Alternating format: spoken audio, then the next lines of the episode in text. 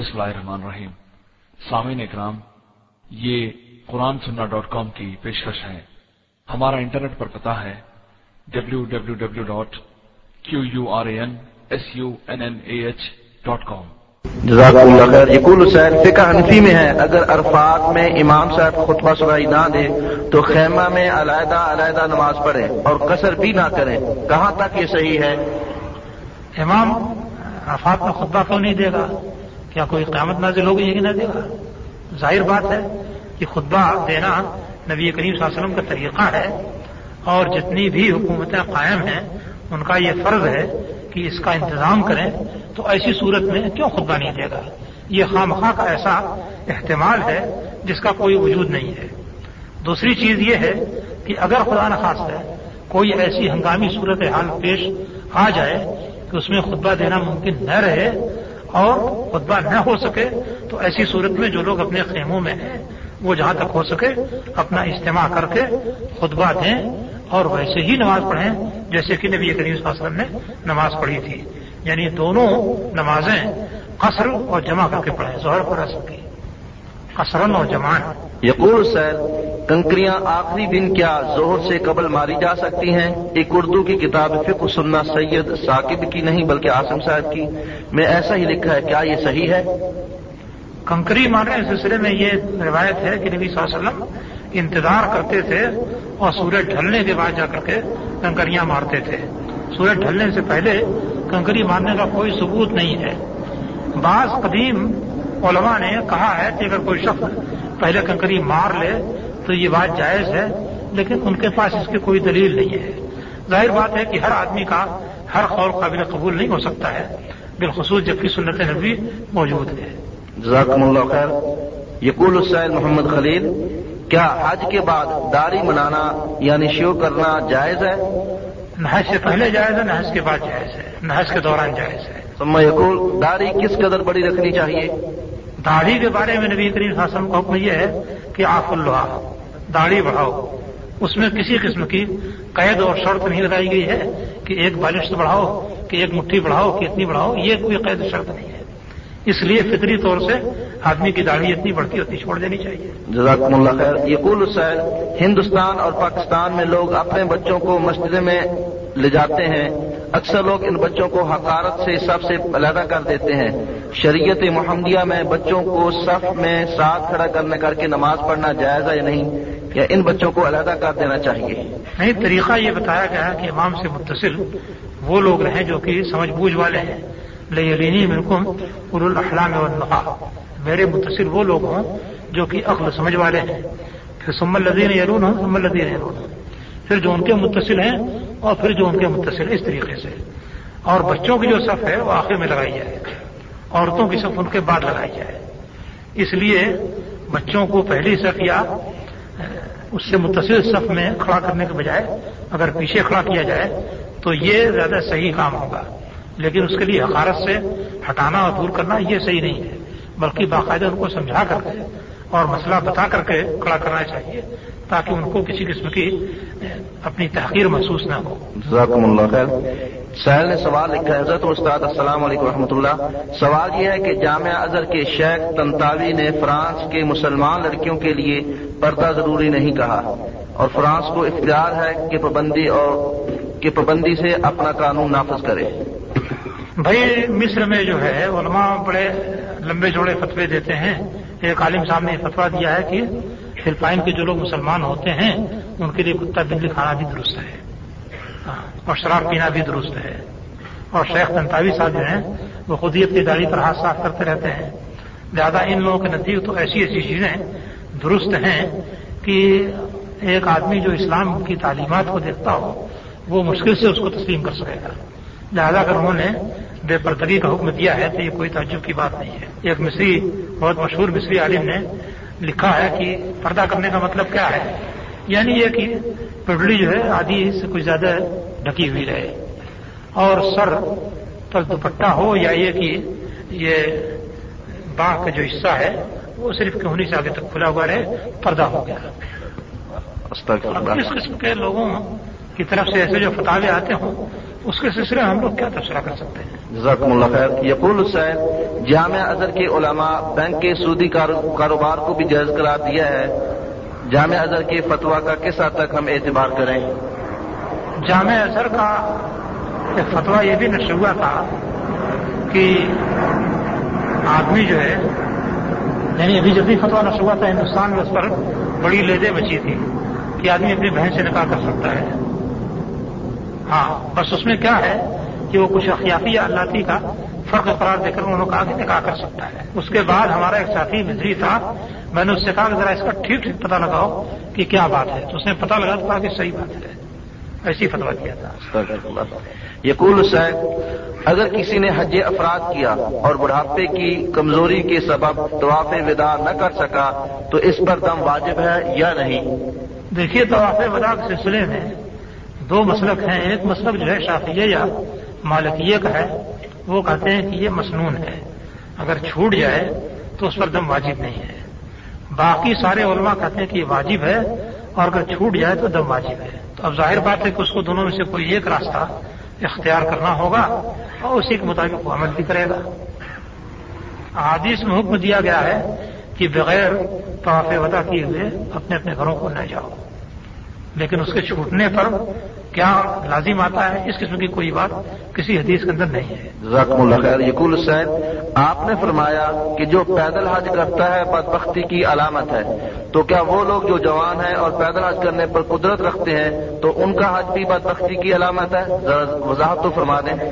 اگر کوئی آدمی حج کرتا ہے اور تھکتا ہے اور پریشان ہوتا ہے اور دوسروں کے سہارے لینے ضرورت پڑتی ہے تو ایسے آدمی کے بارے میں بدبخت کہا گیا ہے اگر کوئی آدمی عام رفتار سے عام حالات سے آ سکتا تو چلا آئے چلا جائے کوئی حرک کی بات نہیں۔ لیکن اس کے بارے میں یہ تصور کرنا کہ صاحب اس سے ثواب زیادہ ہوتا ہے۔ اور اگر کوئی گھوڑے کا دیو سوار ہو کر کے آئے تو اس کا ثواب گھٹ جاتا ہے۔ یہ چیز غلط ہے۔ اچھا پچھلا سوال کیا تھا؟ اس میں ایک بات اور رہ گئی۔ اس سے پہلے والا بات بختی کے بارے میں۔ نہیں نہیں اس سے پہلے۔ ہاں۔ اچھا طواف ودا کے سلسلے میں ایک بات یہ بھی ہے کہ جس عورت کو حیض آ جائے اس کے لیے تو آپ ودا کے واسطے انتظار کرنے کی ضرورت نہیں ہے بلکہ وہ جا سکتی ہے اس کا آج پورا ہو گیا ہے۔ اس سے کم از کم یہ نتیجہ نکلتا ہے کہ سخت مجبوری کی حالت میں طواف ودا کی رخصت ہے۔ اب اگر کوئی شخص اسی طرح کی کسی مجبوری سے دو چار ہے تو اس پر اس کا قیاس کیا جا سکتا ہے۔ لیکن سن لیجیے ایک بات اور بھی سن لیجیے۔ آپ نے واجب اور غیر واجب کا ذکر چھیڑا تو اللہ اللہ تعالیٰ نے حج کے اندر دو طرح کی پابندیاں کی ہیں۔ بعض چیزوں کو واجب قرار دیا ہے، جس کو چھوڑ نہیں سکتے، اور بعض چیزوں کو چھوڑنا ضروری قرار دیا ہے، جس کو کر نہیں سکتے۔ ان دونوں کا ایک ہی حکم ہے۔ قرآن مجید میں صرف ایک مثال ملتی ہے کہ اگر کسی شخص کو اپنا بال کاٹنے کی ضرورت پڑ جائے تو اس کے لیے کیا حکم ہے؟ اس کا ذکر قرآن مجید میں آیا ہے۔ اللہ تعالیٰ نے فرمایا ہے ففید تم میں سیامن اور صدقتن اور نسخ ایسے آدمی کو فدیہ دینا ہے، روزے کا فدیہ ہو، یا صدقے کا فدیہ ہو، یا قربانی کا فدیہ ہو۔ اللہ تعالیٰ نے یہ نہیں لازم قرار دیا کہ اگر کوئی شخص بال کاٹے تو اس کو دم دینا پڑے گا۔ یہ دم دینے کا جو وجوب ہے، یہ معلوم نہیں کہاں سے علماء کرام لے کر کے آئے ہیں کہ کسی واجب کے چھوڑنے پر یا کسی حرام کے کرنے پر دم ہی واجب قرار دیتے ہیں، فدیے کی باقی جو دو شکلیں ہیں، وہ کسی صورت سے ان علماء کرام کے نزدیک مقبول و منظور نہیں ہے کہاں سے یہ بات میں آئے ہیں؟ یہ بات آج تک مجھ کو نہیں مل سکی۔ لہذا صحیح بات یہ ہے، جو کہ قرآن کے مطابق ہے، کہ اگر وہ کوئی حرام چیز کرنے پر مجبور ہو جائے، مثلا بال کاٹنے مجبور ہو جائے، یا کسی واجب کے ترک پر مجبور ہو جائے، تو ایسی صورت میں وہ فدیہ دے اور فدیہ جو ہے وہ تین چیزوں کا اختیاری فدیہ ہے کہ روزے رکھے روزے تین رکھنے ہیں۔ یا وہ مسکین کو کھانا دے، چھ مسکینوں کو کھانا دینے کا ذکر صحیح بخاری میں آیا ہے اور ہر مسکین کے لیے دو مد اس کا مطلب یہ ہوا کہ بارہ مد بارہ مد کے تین سا ہوتے ہیں۔ تین سا کے ساڑھے سات کلو ہو جائیں گے۔ یعنی وہ ساڑھے سات کلو غلہ دے دے، گیہوں دے دے۔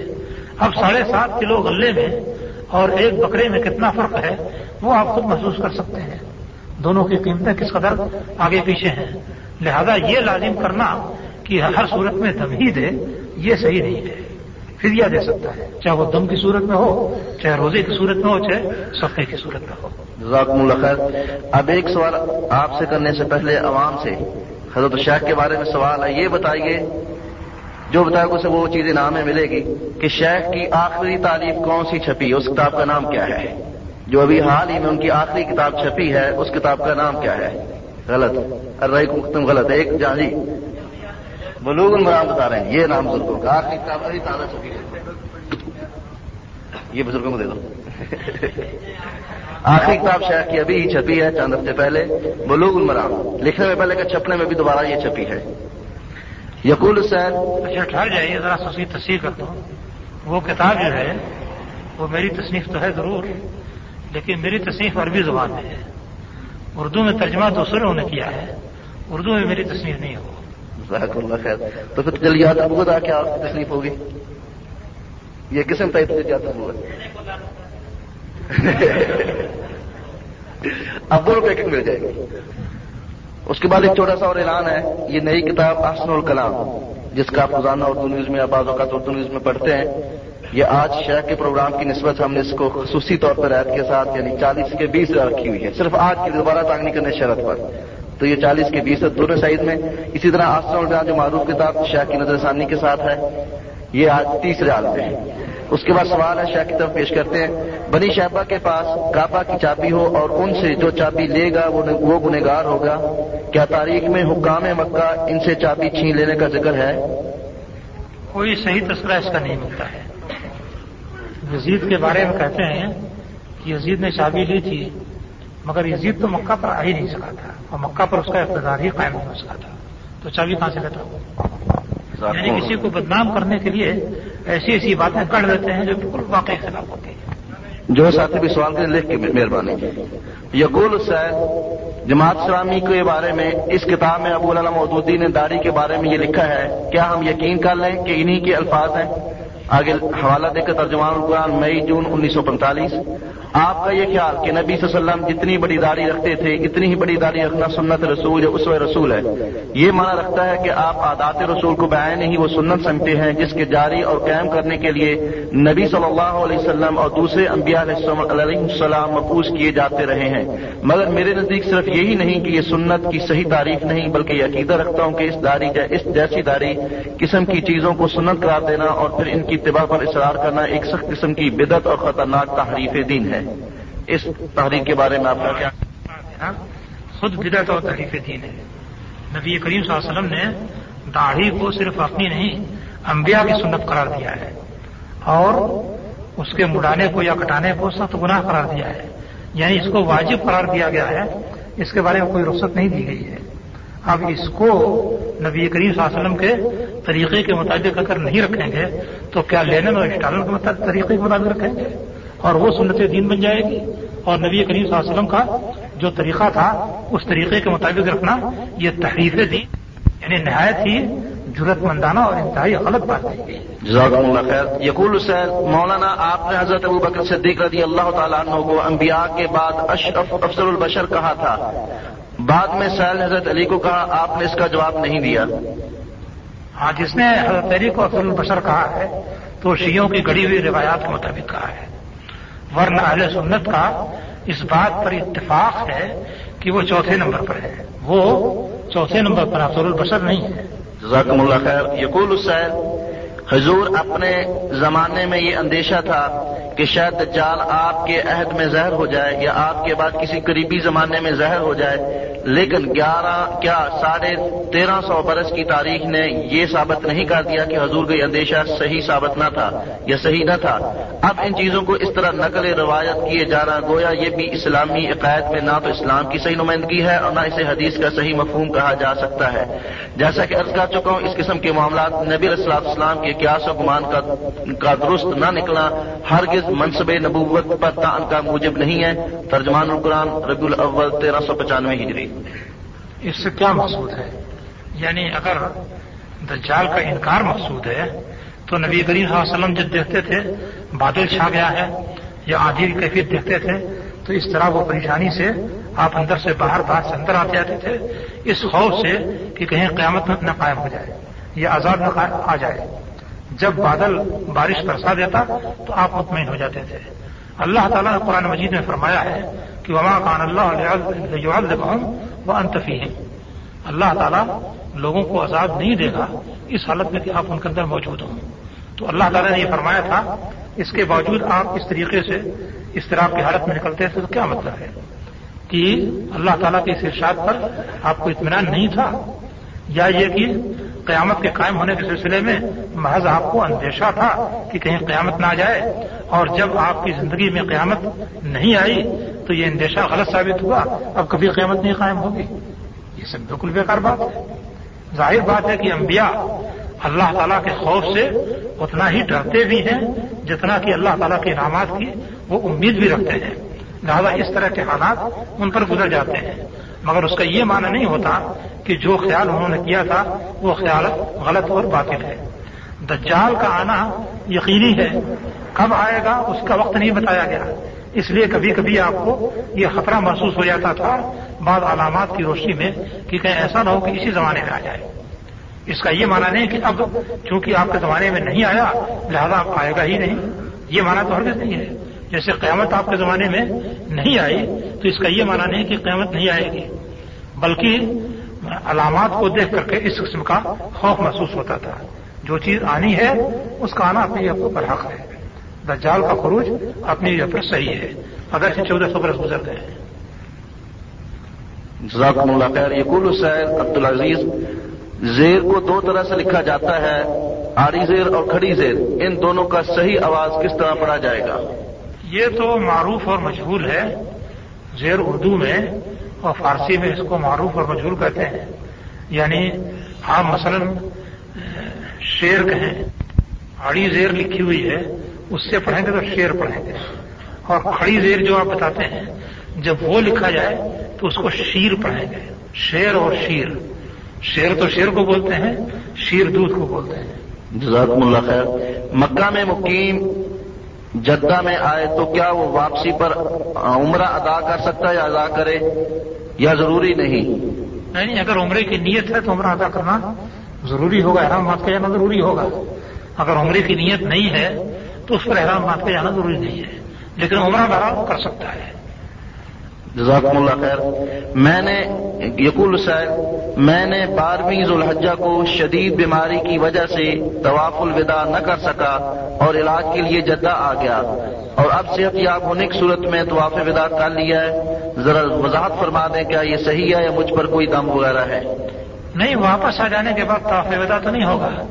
طواف ودا کا مطلب یہ ہے کہ طواف کر کے آپ رخصت ہو تو رخصت تو پہلے ہو گئے بعد میں جا کے طواف کیا تو طواف ودا تو نہیں ہوا وہ تو چھوٹ گیا۔ آپ معذور تھے تو ظاہر بات ہے کہ آپ کا کچھ واجب نہیں ہے۔ اگر معذور نہ ہوتے تو بہرحال کچھ واجب ہوتا۔